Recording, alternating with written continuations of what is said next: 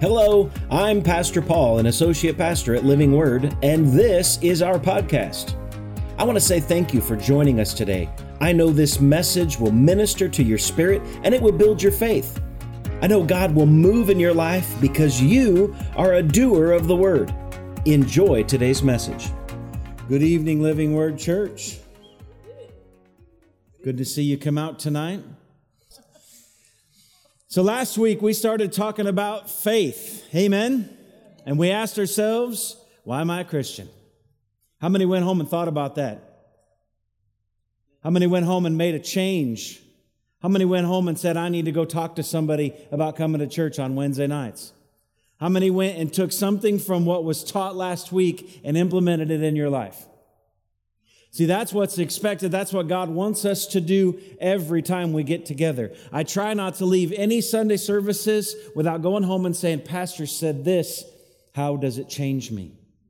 I want this word to change me. I want to do something. If it doesn't, not necessarily something to change me, sometimes he says something that says, I have to put some action to this. It means I'm going to have to put my money where my mouth is, right? Or put my hands or my actions to where the word is. It's time to do something with this word. What am I going to do with it? Am I a doer of the word and not just a hearer only? Because if I am, I have deceived myself, right?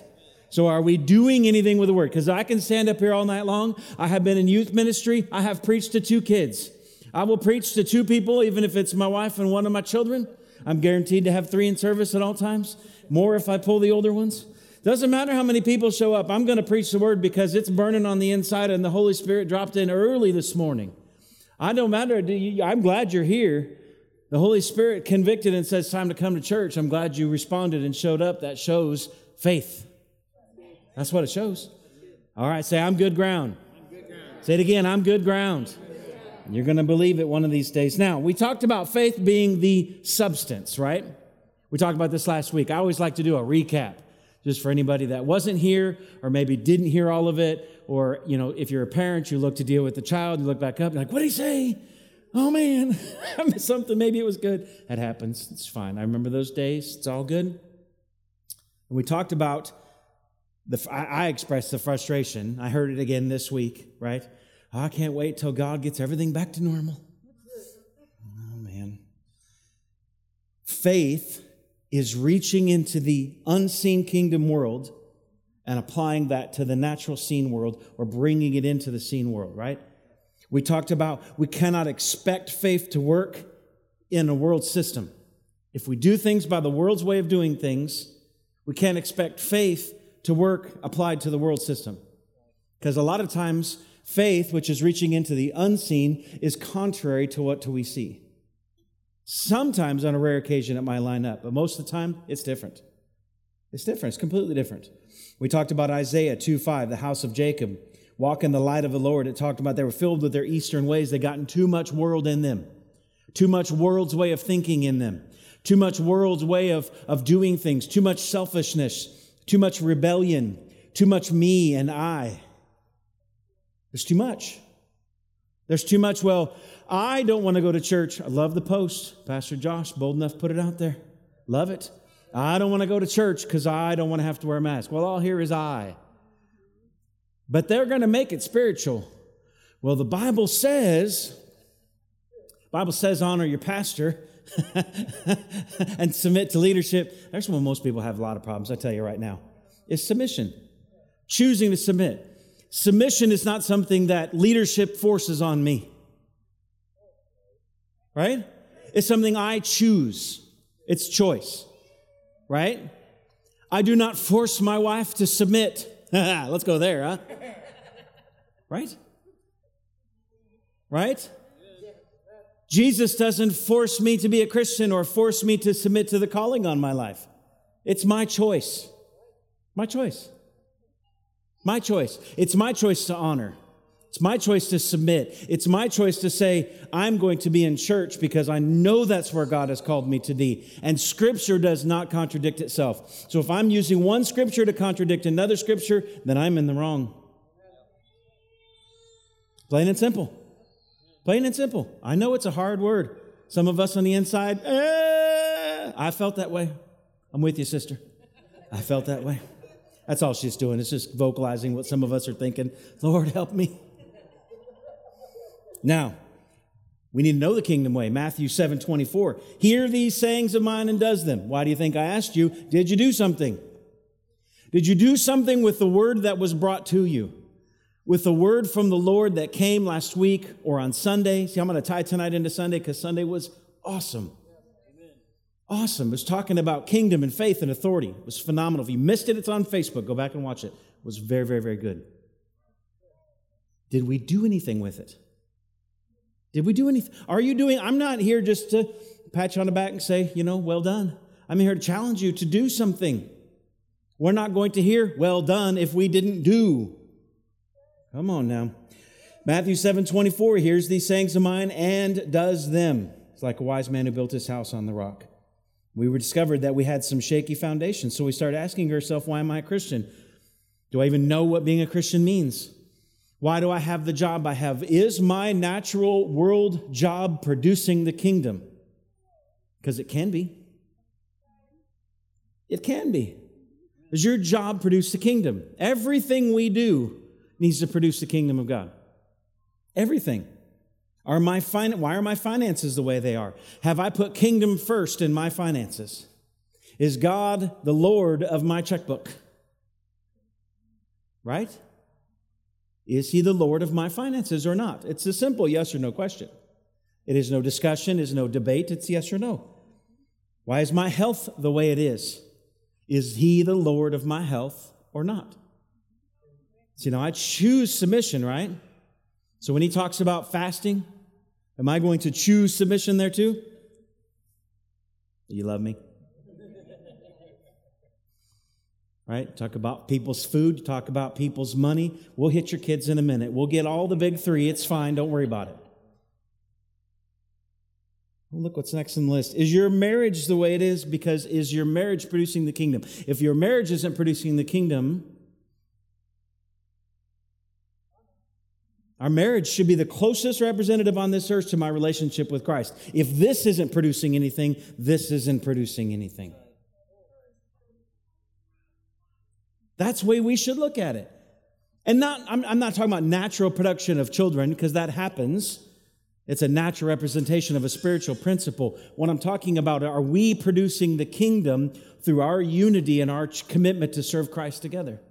Because the you know Bible says God is love. So when I say I love my wife, I'm saying I told this to her when we were dating. You know, it was one of those cheesy Christian pickup lines. Have you seen those cheesy Christian pickup lines? When I say I love you, I'm saying God is the glue that holds us together. I said those words. It worked. She married me. 19 years this summer. Right? Hasn't always been easy. Mostly me. I've got things. She's patient and kind and a lot like Jesus. Now, why are my kids the way they are? Why do they act the way they do? Why are you raising your kids? What purpose are you raising your kids to do? If you're raising your kids, and we're going to go through this a lot next week because the youth are going to be over here with us for open worship, and, and, and Ben is over there talking to them about stuff tonight that ties into this. Him and I had a great conversation. Are we raising our kids to think kingdom first? Or are we saying you must get some sort of education, you must put this first? Because uh, if we're not raising them kingdom first, we're raising them out of order and we're setting them up to fail. That's one thing that Tiff and I use as a coin phrase in our life. Are we setting each other up to fail? I don't like being set up to fail, where I feel like no matter what choice I make, I'm either I'm wrong, she's wrong, somebody's wrong, but the situation doesn't go anywhere. Right? I don't like being set up to fail. I like being set up to succeed. But in the same sense, right, I like being set up to succeed, so does she. So why not set her up for success instead of setting her up in a lose lose situation? So we use that coin phrase a lot in our life of it doesn't matter what I do, I'm set up to fail. There is no out in this. Somebody's going to get hurt somewhere. And what do we do in default in that situation? We take the hit on ourselves, right? But somebody still didn't win. Anyway, I digress. Now, we talked a lot last week about getting rid of some of those things, and I hope that this conversation, I hope that this this, this message last week showed you any weak spots. Now, I'm not up here going, well, you have this weak spot and you have that. I don't know the weak spots in your life, right? I don't go into your house and inspect your basement. I don't. It's a good thing. Amen. Right? I don't want anybody to come into my basement because, as much as we've tried to keep the small storage space we have clean, it's not. You can't even get to the back of it. Why? Because we just went through Christmas and there's still Christmas tubs, and we have such a small storage spot in this particular house with her business being in the garage that to put things away means to take everything out and then put most of it back. It just seems to just go a mess, right? But it's very easy just to kind of make sure it's good, nothing catches on fire, close the door and turn off the light. Telling on myself, right? But your basement, I'm sure, is perfect. Everything's on shelves. It's amazing. It's awesome. But I don't want you inspecting my basement. I'm not here to inspect your basement, right? But the Lord sees everything. And as funny as that is, and I and I I have shared some weaknesses with you, and I shared a few things last week that were a little tender, right? Talked about my weight a little bit. It's one of those things where I want to show this to you as an example, not for you to say, "Oh, Pastor Paul, you know, I should text him in the morning and tell him to go to the gym." If you feel so led, go for it. But but you don't have to, because it's one of those things I'm, I'm getting, you know, going to the gym, we're getting it worked out, it's going to be fine. But I'm not here to tell you this stuff so that you point it back. I'm here to show you that we're all in this together. Remember, we talked about last week when God starts fixing our foundation, we all stand together, structurally supporting each other with words of encouragement and love so that we can each other fix foundations respectively without falling down. That's what I'm here for, is to tell you, you got this. You got this. And if you feel like your house is crumbling, call in help. I'm not a basement man. I don't know how to rip the bricks out of a basement and pour a new one. If I have some serious things to know, go, I'm going to call in a professional. And there are people in this church that are professionals that know how to come in, right? And that know how to confidentially help you fix something. Have you ever had someone come in your house and fix stuff in your house? The next thing you know, everybody in town knows what's in your house. That's so fun. They have a dirty closet in the basement that doesn't get cleaned out but about once a year, right after Christmas time. Can you believe it? You don't want that. You don't want going people going around town spreading what's going on in your house. That's your house. It's supposed to be your place of safety and security, right? The same sense too. When there's something going on, I know I can call Ed and Tammy Kendrick. They will come over and they will pray and they will show faith, and not a soul around will know what's going on and everything will look fine on the outside. Why? Because structural beams have come in to set structure and stability, that pillar that needs to happen so the foundation can be fixed and growth can continue to happen. That's what we're supposed to do for each other. I cannot emphasize that enough. So if last week you felt like someone was poking holes in broken bricks, we're not here to see bricks broken. We're here to see your foundation become so secure that God can build anything out of your life that He wants to produce and do anything that He wants to do. And it doesn't shake what's going on. Now, we, we've discovered we fix some foundation things. But this week, I want to build something. I want to show you something God wants to produce out of your life. So, to build, we tend to go to the foundation. We go to the beginning, right? We're going to start to produce something. So, we have to kind of go back to the beginning a little bit. For me, the beginnings of faith is always in Hebrews. Love Hebrews. I love Hebrews. But before Hebrews 11 came Hebrews 10, and when he was writing Hebrews, he didn't stop and say, Now is chapter 11. You can start here if you need to, right? It was just a big long letter. And so it all kind of goes together. But in Hebrews 10 32, he said, Don't you remember? There is challenge number one tonight. Do you remember? How long ago did you get saved? Where did you, where did you start? Some of us are like, well, I was born on Saturday, church on Sunday. Mom drove through the snow even when the building was closed, and we spent the night at Sherry Friedman's basement because we couldn't get home. That's how I grew up, okay? The true story happened. Drove through snowstorm. Mom was white knuckled on the panel, wood panel station wagon that had the reverse seat in the back. You remember those days, right? And we just sat back there. I don't even think we had seatbelts on or nothing because we were just gonna, you know, we were going to church. That's where I learned what praying in tongues was. Because mom knew that if you prayed in tongues loud enough, the snow would move out of the way, I think, because it was loud. And she was praying, and we were going to church, right? That was that dedication growing up. I grew up in a house like that, but it had to reach a moment in time to where something clicked. Every child reaches that. Every child reaches that point where they realize, I either make this mine or I don't, or I walk away. I walk away. For me, you could see the natural outward signs. It says here, Hebrews 10 32, don't you remember the days right after the light shined in your heart? When you first had that revelation knowledge that He is King, that He is Lord, what He has done for you, that first bit of light that came in and changed the world. See, I struggled. I went through eighth grade twice, you know. First time around, just had a horrible attitude and said, oh, Why am I even here? You know, I didn't do anything. I think I got 32% in math. Still not sure how I pulled that one off. I'm not sure I can get so low. I, just wasn't, I didn't do anything. You know, multiple choice on tests, just write down whatever. I shouldn't care. I had a horrible attitude. My parents, being the wonderful people that they were, made me go to my eighth grade graduation. They got me a seat in the front row to watch all my friends graduate. I'll never forget that. I needed it. It was good. It was the right thing. Don't be, you know, it's not, oh, I can't believe your parents would do That was good. That was good. I needed that. And I thank him for it thoroughly. I really do. Because by the time my freshman year high school rolled around, I made it through eighth grade, and said, I'm never doing that again, you know. Pulled C's, enough to get by, D's and C's, graduated. Freshman year high school, we started coming back here to Living Word Church. We were actually down in Farmer City at the time, going to church down there. We came back up here. Mike McGinnis came here, brand new youth pastor. And I found something that I was missing. So I was just miserable trying to find my way. I didn't realize what was going on at the time. But I got involved with Teen Mania and decided I'm going to go on a missions trip. I'm going to go on a missions trip, right? From the time I went on my first missions trip, my grades went from C's and D's to A's and B's after that summer. Night and day. You can look at my transcription from freshman year to sophomore year, C's and D's to A's and B's. Complete heart and attitude change, visible on the outside. But I remember when I was going on that missions trip thinking I had to raise like $3,500. This was in the 90s, so I mean, it's a lot of money right now, but it was, you know, a lot of money back then too. I think I was making five bucks an hour bagging groceries at the IGA, you know. I mean, it took a while.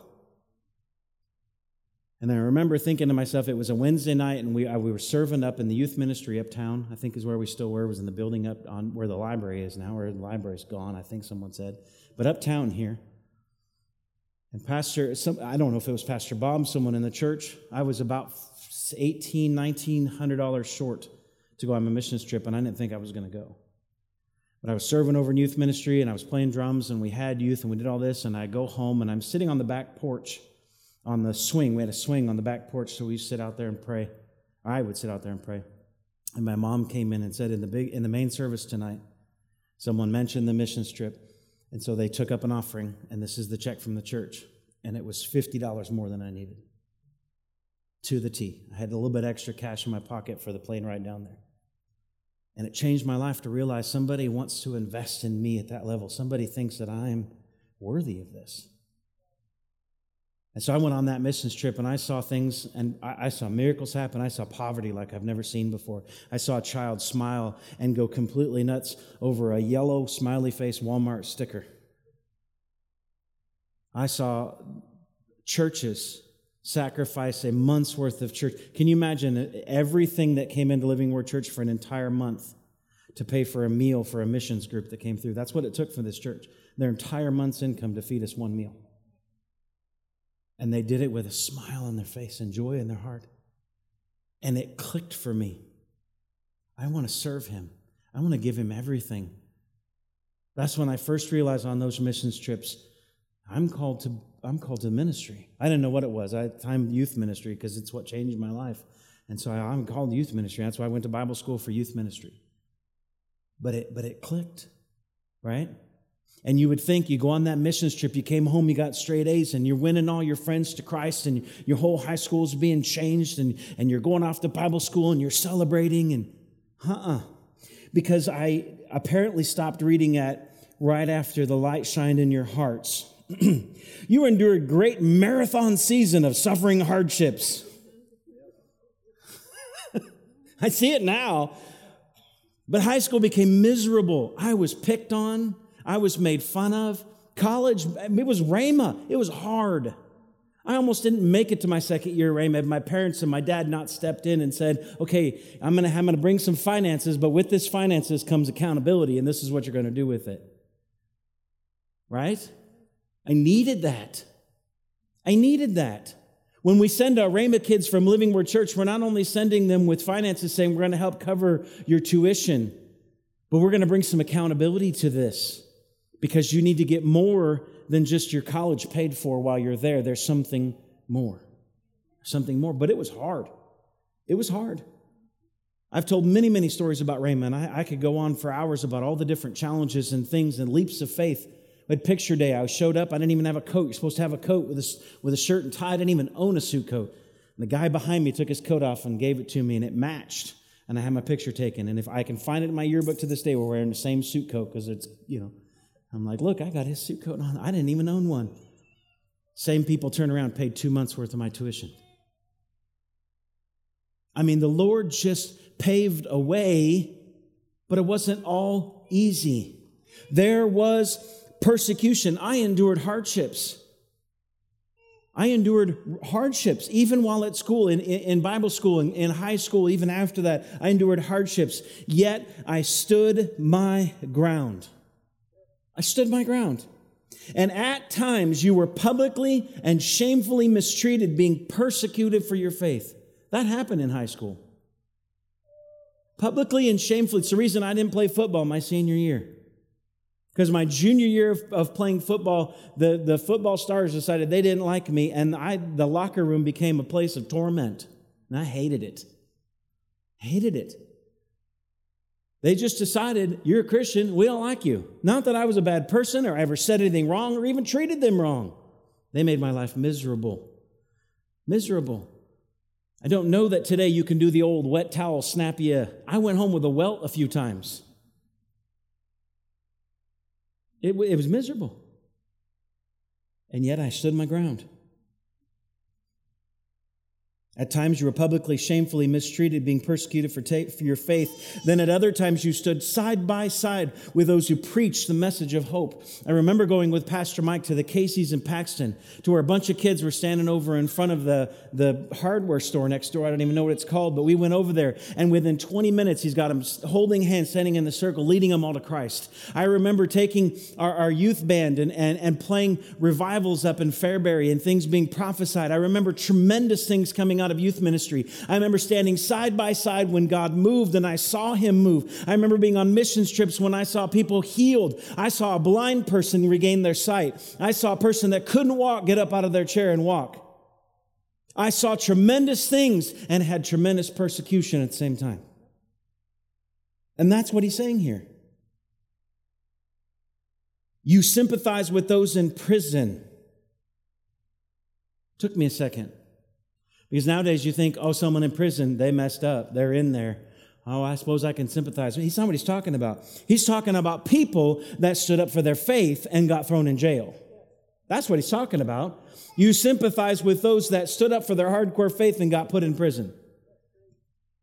And your belongings were confiscated you. And you accepted that violation with joy. If they were to come take everything you own because of your Christianity, will you accept that complication with joy? We might end up there. Convinced, convinced, convinced that you possess a treasure growing in heaven that can never be taken from you. Convinced that you're storing up treasures in heaven knowing that I'm supposed to go on this mission trip to touch these people's lives because they're going to infect people and they're going to reach people and they're going to reach people and my treasure is going to be laid up in heaven. Convinced don't lose your bold, courageous faith. That's what he calls it here. When you were persecuted and celebrated when things were taken from you and still chose to reach out to the lost and celebrate with those that are even being persecuted for their Christianity, he said that is faith. Bold, courageous faith. Don't lose it. But see, we have to forget that feeling when you didn't feel worthy. And God paved a way for you to do what He wanted you to do. We can't forget that. We can't walk away from the fact that God used you to touch teenagers' lives by, by playing at this thing up in Fairbury that we went to when we saw miracles happen. You can't forget that feeling of nervousness and excitement as you lead an entire circle of teenagers to Christ Lead them to Him. You can't forget that feeling. You can't forget knowing that you're laying up treasures in heaven. See, I remember those things, but I don't think often about what the persecution was like because it doesn't really matter. I don't care what's taken from me. They can have it, it's stuff. Am I changing the world for his kingdom? Am I producing the kingdom? Am I laying up treasures in heaven? Now, don't lose your bold, courageous faith, for you are destined for a great reward. You will need strength of endurance to reveal the poetry of God's will, and then you will receive the promise in full. For a soon and very soon, the one who is appearing will come out, come without delay. Verse 38, he also says, My righteous ones will live from my faith, but if fear holds them back, my soul is not content with them.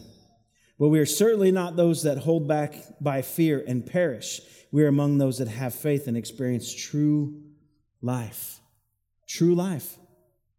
What is true life? What is he saying here? Live by faith and true life. That's storing up treasures in heaven. That's producing kingdom principles in this world.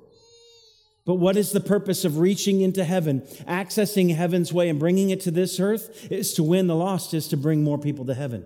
It's the only thing that we can take with us and store up in heaven is the treasure of God's people.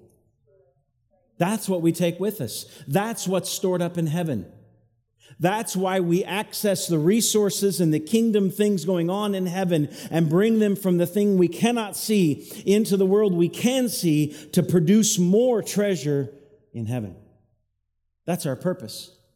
That's our purpose. Why do you think God wants miracles and great things to happen in the church today?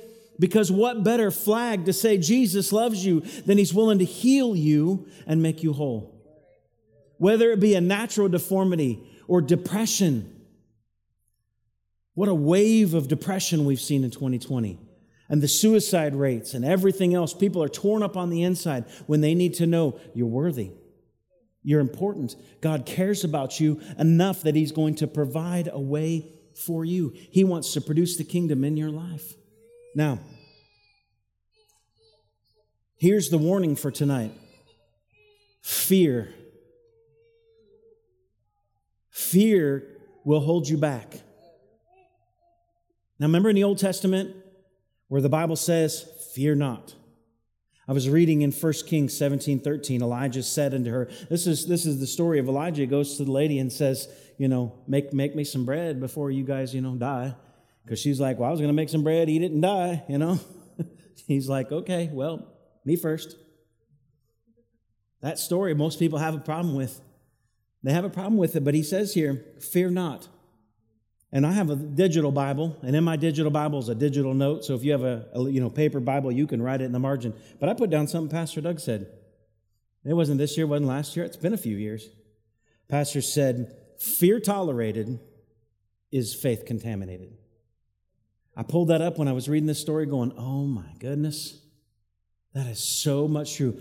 If you allow fear to stay when it shows up in your life, it will contaminate and ruin your faith and your ability to produce the kingdom.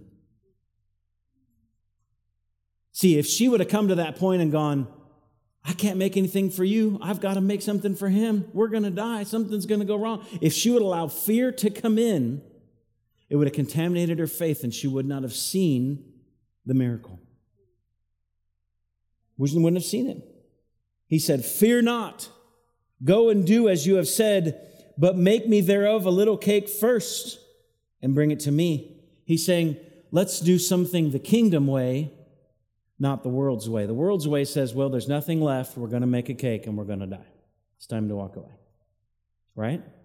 God says, put me first. Put me first.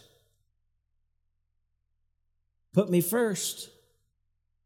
Seek ye first the kingdom and all these things will be added unto you. I often wonder sometimes, I, want, I wish I was there when Jesus preached it, right? Because I read text messages from friends and from people, and you read that and you're going, I wonder what they really meant. Or have you had one of those text messages, you're like, wow, that's mean. Then you're talking to the person later, like, why did you say that? And they're like, That's not what I meant. I didn't mean that. I meant this, right? Sometimes I say, Lord, what did you mean when you said this? What did you mean, right? Because I, I can hear it in my head where he's saying, Seek first the kingdom, and this, these things will be added unto you. Like, I can't believe you're focused on this stuff. Really? Come on. These, things, you didn't even name them. These things, they're not important. Seek the kingdom, right? That's how I see it in my head. Now, whether that actually happened or not, I don't know. But that's how it goes through my head is Jesus trying to get us across this, this point of, hello, the kingdom is what's important, not the things. How many people read that scripture going, seek first the kingdom and all these things? Amen. Thank you, Jesus, for the things. And they got it all backwards. Now, for thus saith the Lord of God of Israel, a barrel of meal shall not waste, neither shall the curse of oil fail, and uh, the cruse of oil fail until the day that the Lord send rains upon the earth. What did she do? She listened to the message. She said, That is a really good message, Pastor. Pastor Elijah, that was a phenomenal message. And I'm going to go home and we'll think about that and we'll, we'll just check this out. And we'll see Wednesday. It's going to be a great message Wednesday. I'm looking forward to that. I'll be there Wednesday night. And then we'll see Sunday. And, you know, right? She says, Amen, Pastor. And then she went home and she sent Elijah an email saying, This was this was really good. This is a really good sermon. Thank you for that. You know, that's what a lot of Christians do. No. She went and she did. She did. She didn't allow fear hold her back and ruin her faith. She immediately did. She put action to the seed that was planted in her life, and she saw the kingdom being produced. See, the natural world says you can't take a crucible of oil and pour, and it just keep pouring until it rains. What kind of craziness are you talking about? There's a limited capacity of liquid that can fit in that, right? And then they start getting in their head, and this is what can pour out, and that's the maximum it can contain because they get in this natural world's way of doing things instead of tapping into the kingdom's way of doing things that says, if that's what I said it's going to be, that's what it's going to be. And it was. And she believed and tapped into the unseen. Where do you think the oil was coming from? They couldn't see it. It looked like a natural crucible. They tapped into the unseen and brought it into the seen. Faith is the substance of things not seen, the evidence of things, right? Faith is the substance of things hoped for, the evidence of things not seen. I got that mixed up a little bit. But you got, the, you got the purpose of what I was saying. We tap into the unseen to bring it into this real world to produce the kingdom. To produce the kingdom. Now, living by faith will produce endurance in your life. You have to have some stick to itiveness. Is that a word? Stick to itiveness. I'm going to sell it. We're going with it. Don't ask the English teacher in the back. We're going with stick to itiveness. Sounds really good. James 1 2. My brother, count it all joy. Woo! We're going to have joy. Hallelujah. Joy comes in the morning when you have temptations and various trials. Why should I count it joy? Because the testing of my faith gives me ability to not stand in fear, but to stand in faith, produce patience, steadfast endurance, and let it have its perfect work so that I can be complete, perfect, and lack nothing. Complete, perfect, and lack nothing. You say, I have lack in my life, right? My back hurts. My wallet hurts. This hurts. That hurts. Are you complete and perfect, wanting nothing? It comes through the working of your faith through patience and endurance and stick to itiveness. I like it. We're going with it. Now, says in verse 5, right after being perfect, complete, lacking nothing, if any of you lacks wisdom, how many of you felt that way? God, I don't know what to do in this situation. This 2021. 2020 seems to have continued on. I'm not sure what to do in this situation. Things don't seem to be getting any better, but they appear to be getting worse. What do I do? If you lack wisdom, let him ask God who gives all liberty liberally without reproach. It will be given to him.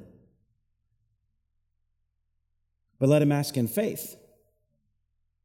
Okay. Let him ask in faith. A lot of times that just, a lot of people have taken that and translated it. I'm going to come God and say, God, I need wisdom. And I'm, I'm standing in faith knowing that you give, right? I'm standing in faith because the word says, stand in faith. and you're going to give me wisdom, and you're going to show me. Get it? You're going to show me what it takes to do this. When God's saying, wait a minute, what's faith? What's faith?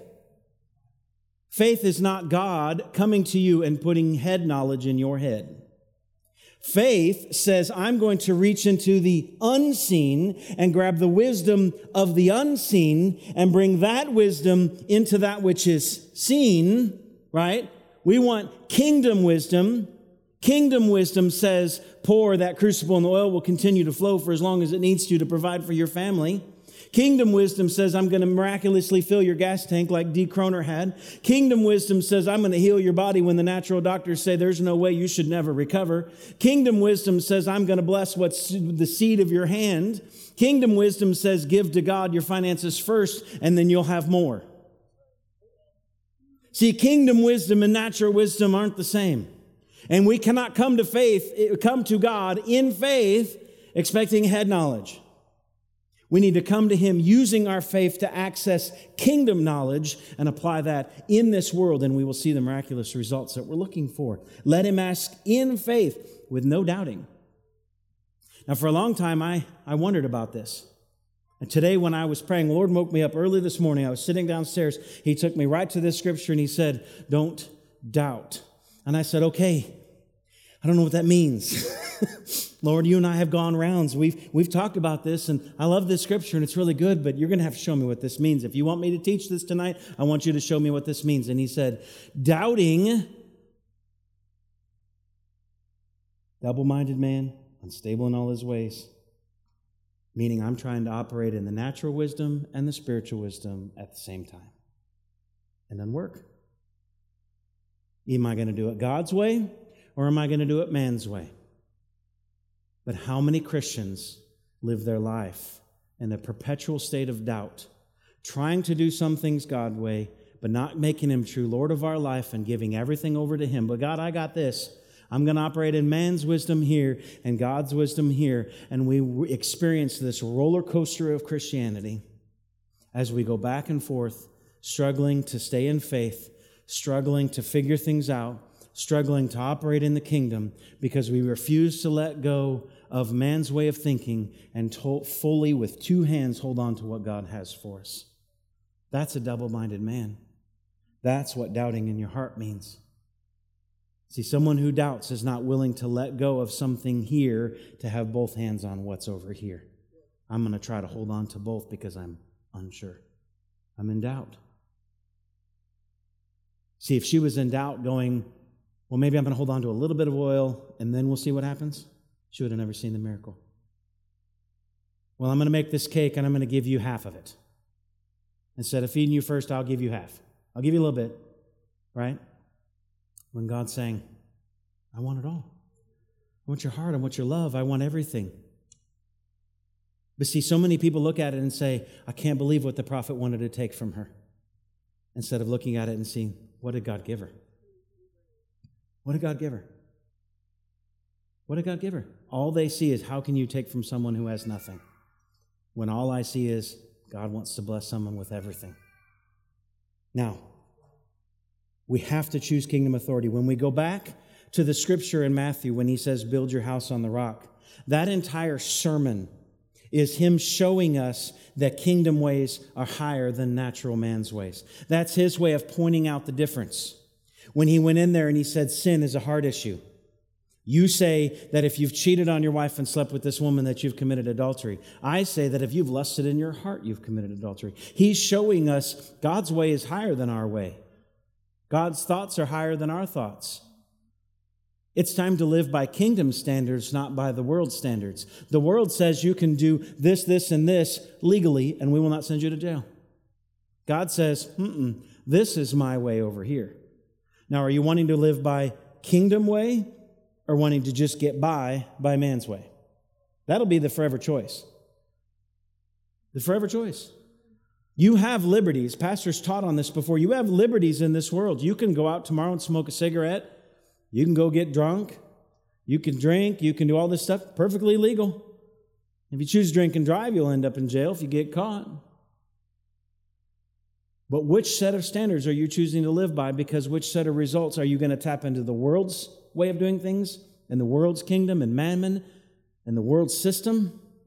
Or do you want to tap into kingdom system, God's way of doing things, His way of blessing? It's choice. And he showed us this that sin was a heart issue in Matthew 5 21 to 32. Then he showed us in Matthew 5 33 to 37 it's time to put our words to work for us. Then I saw Jesse Duplantis post online today. Don't, don't speak out your failure before it shows up. Something along those lines. I don't remember exactly. Don't speak your failure before it's even here. Most people are doing that. They're speaking out their failure before they ever even fail. They're producing their own kingdom from their words. He says you shouldn't swear by anything. Just speak the truth and mean what you say. Don't have empty words. We talked about this. Do you have empty words? Are your words full of faith? What are your words saying? Because you can stand in church and proclaim the gospel and then go home and gripe and complain and moan and groan. Right? Empty, useless words will war against your faith. Kingdom ways tend to clash with the world's ways. Matthew 5:38, God expects us to go beyond what is expected of us. He wants us to choose something. See, he doesn't force things on us. He's a gentleman. He doesn't force you to come to him. He doesn't force you to make him Lord. He doesn't force you to make him Savior. He gives you a choice. You can, you know, here's life, here's death. I recommend you choose life. How many of you looked at your kids like that? Here's life, here's death. I recommend you choose life. Best of luck. Hope you do all right, you know. It's not exactly that dramatic, but sometimes it feels that way, right? When you're dealing with your kids, I recommend you do this. But as we learn from parenting teenagers, the moment you step in and say, You're going to choose life, we take away their ability to make him Lord. See, I want to teach my kids putting Jesus first in your life and making him Lord of your life is something you choose every day. Paul said, I die daily to my flesh, my desires, my way of doing things. And I live to his desires, his kingdom, and his way of doing things. That's what I'm doing. I choose to die daily. And I want to teach my kids that choice is a daily choice. It's a daily choice, it's something you choose every day. Then he says, Love your enemies. He's saying the world says if they've done you wrong, you seek justice. And he's saying, love those that have cursed you and love those that have despitefully used you. He's saying kingdom way of thinking is not the same as the world's way of thinking. He says if there's someone that has done you wrong, you know, they take your coat, give them your shirt. It's not the same, but you won't get the same results either. He says, Do good to please God, not to please men. Because selfishness has started to creep in the church back there, and they wanted to be the one down front praying the loudest because they wanted everybody to see them. He says, Pray the right way, not for your own glory, but for His glory. And then he says, Fasting is a kingdom lifestyle, it keeps you aligned. It keeps you aligned. Why? Because it gets rid of selfishness in our life. Me, me, me, me, me. He said, Treasure isn't found here in this world, it's stored up in heaven. Storing up your treasure on this earth is the world's way of doing things. Storing up treasure in heaven is the kingdom way of doing things. Where is your treasure? Because where your treasure is, your heart will be also.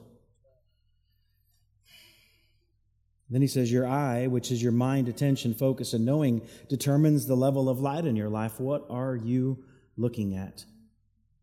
What are you looking at? You, I told this to parents many years through youth ministry. They were dealing with things with their children. And I said, Well, I, I'm preaching to them for 30 minutes every Wednesday night. So I will take responsibility of 30 minutes. What does that boil down to? Like an eighth of a percent of their week. What are you doing with the rest? What are you doing with the rest? Because I'm just going to bring my kid and set him in youth ministry and hope that 30 minutes to an hour fixes him. But then the rest of the week, I'm not going to do anything about it or enforce anything with it, right? Requires nothing of me. I'm just going to do whatever. I'm just going to. The best thing anybody ever told me before we had kids was that you will do 90% of the discipline before they are five years old. before they're five years old.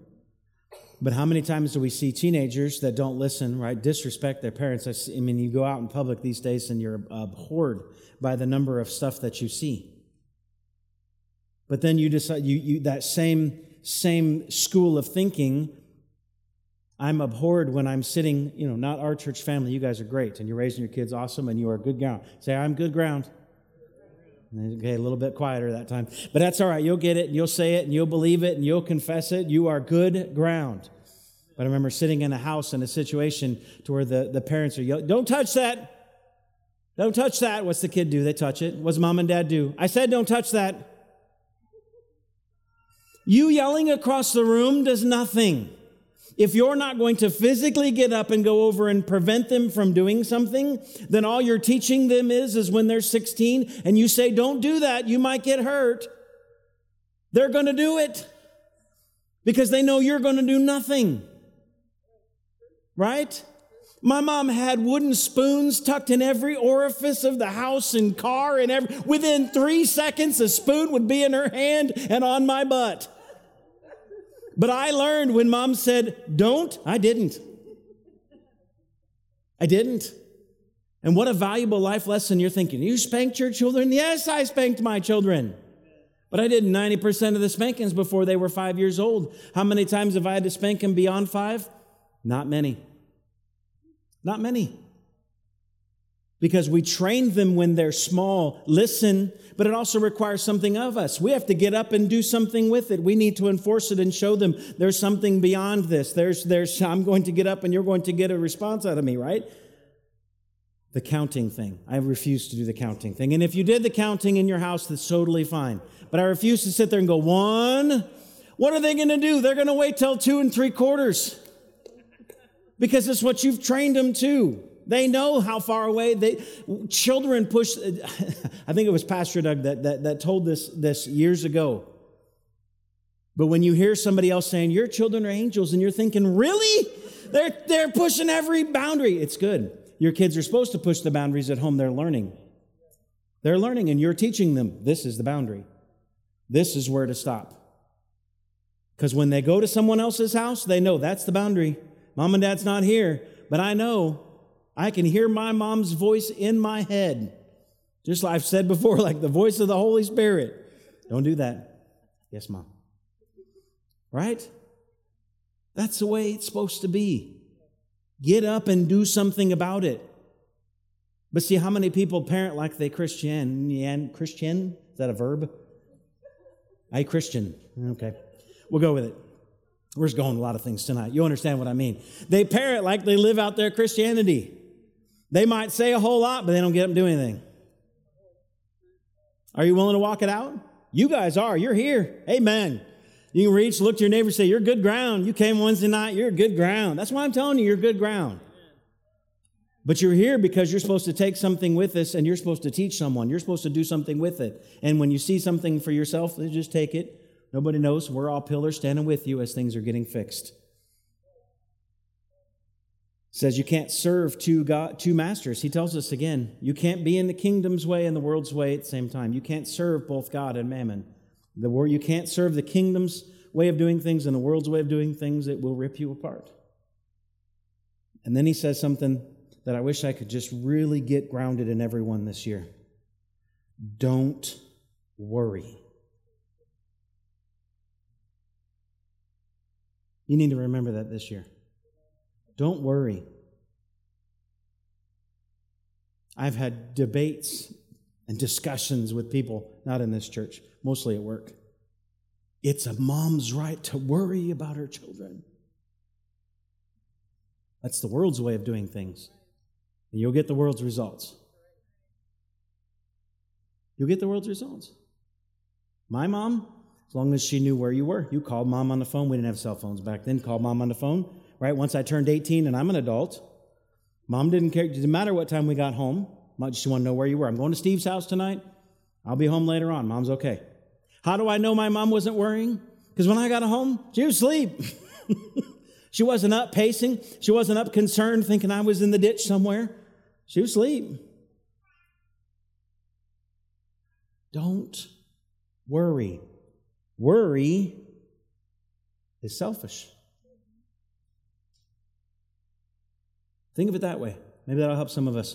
Worry is selfish. Worry is saying, my actions are going to do more than what God can do. Put yourself above Him. In, in, chapter 6, verse 25, he says, Is life not more than food and the body not more than clothing? Why are you worried about what you're going to eat or what you're going to wear? In verse 30, now if God so clothes the grass of the field, which today is and tomorrow is thrown into the oven, how much more will he not clothe you? And then you know what he does? He hits them between the eyes. You that are worrying, have little faith. O ye of little faith. Only a handful of times did he say, I have not seen such great faith. Centurion wasn't worrying. He didn't even want him to come all the way to his house. He just said, Say the word, it'll be done. There was no worry in that man. But we sit back and worry. Oh, I don't know. I'm not sure. Maybe they're dead. Something's wrong. Oh, oh, oh, oh, ye of little faith. Then he says, Don't judge. Don't judge. You know, my Christian interpretation 2021 version of that is if you're sitting in church and you hear the pastor say, This needs to change, and you think, Oh, my neighbor needs to hear that. And they're just sitting right down this. Uh, did you hear that? Right? Look down at Lori. My mother in law, she needs to hear that. I could say that because she's family. We like to joke around a little bit. Did you hear that, Lori? You need to hear that? I want to say it was pastor. It might not have been. I, am not 100% sure. Someone years ago said this. If you're sitting in your chair thinking, I wish my neighbor heard this, then it was actually for you. It's for you. If you ever think, oh, I want my spouse, she needs to hear this about walking in love, submitting to her husband. If I'm thinking she needs to hear it, then there's something wrong in here and I need to change this. That's what I read when I see judge. And then he says, ask, seek, knock. The, you know, ask, seek, knock. The kingdom things are there for us, for the taking. He is a rewarder of those that ask, seek, and knock. He wants to give good gifts to his kids. He said, How much more will your Father in heaven want to pour out blessings? He wants you to have the blessings of heaven. He wants you to live in faith and not in worry. He wants you to have the good and not the bad. He wants you to produce the kingdom and not be stuck in the rat's race of this world's way of doing things. He wants you to live by faith. Because without it, you can't please Him. Faith says, I'm choosing to live by the kingdom's way of doing things. Then he says, You'll know them by their fruit.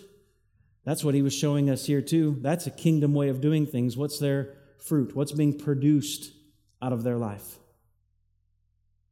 Because many will come to him and say, Lord, Lord, I did this in your name, I did that in your name, I did this in your name. And he says, Depart from me, I don't know you. What's their fruit? The kingdom way requires knowing him, that intimate relationship with him. And when we build our life on these things, when we choose to the, the kingdom way, we're building a house on a rock that the waves of this world, the persecutions of this world, when this world falls apart, our house will stand like a beacon, like a lighthouse in the night. And people will be able to see it because everything else will be crumbled. And they'll go, I want to know what's different there. I want to know what's different. Why isn't Living Word Church crumbled and falling apart? People are still going there in droves What's going on there? All these churches have closed their doors. Nobody wants to be in ministry anymore. And Living Word Church is producing pastors and sending them all over the world in the United States to witness to people.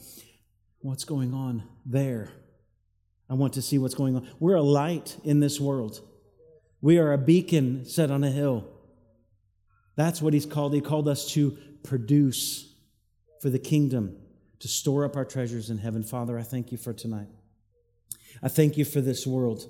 We choose faith to reach into the unseen and bring it into this, this here, Father, this world, the scene, so that we can produce treasure in heaven, so that we can take people with us.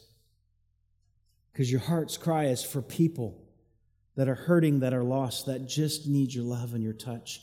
Father, use us. Use us to reach into heaven's realm and to grab the very tools necessary to produce your kingdom on this world. Father, we stand in faith right now, not for us, not for things. We stand in faith for the kingdom. For the kingdom. Your kingdom come your will be done on earth as in heaven. We put our faith on spiritual things to see miracles, to see healings, to see waves of revival, to hear new songs pouring out of the worship team, to hear new things coming out of this church, Father. Greater things shall you do when I go to my Father in heaven. We want to see the greater things, Father, the greater things of the unseen, of the kingdom produced through Living Word Church, Father. Thank you for allowing us to have a part in this. We choose to do. We choose to do and not to sit back. We choose to take action. Thank you, Father, for that. We love you. We make you Lord of our life, and we put you first in all things. In Jesus' name, amen. Thank you for joining us. A special thanks to those who give generously to this ministry. It's because of you that ministry at Living Word Church is possible. You can get more information on our website at go2lwc.org. You can also give online as well. If you enjoyed today's podcast, you can subscribe, you can share it with your friends, you can take a screenshot and post it to your social stories. You know what? You can even share it in person with someone who needs encouragement from God's Word today. Thanks again for listening. And as always, you're welcome to join us in person where we will worship together and God will minister directly to you. Be blessed this week and be a doer of His Word.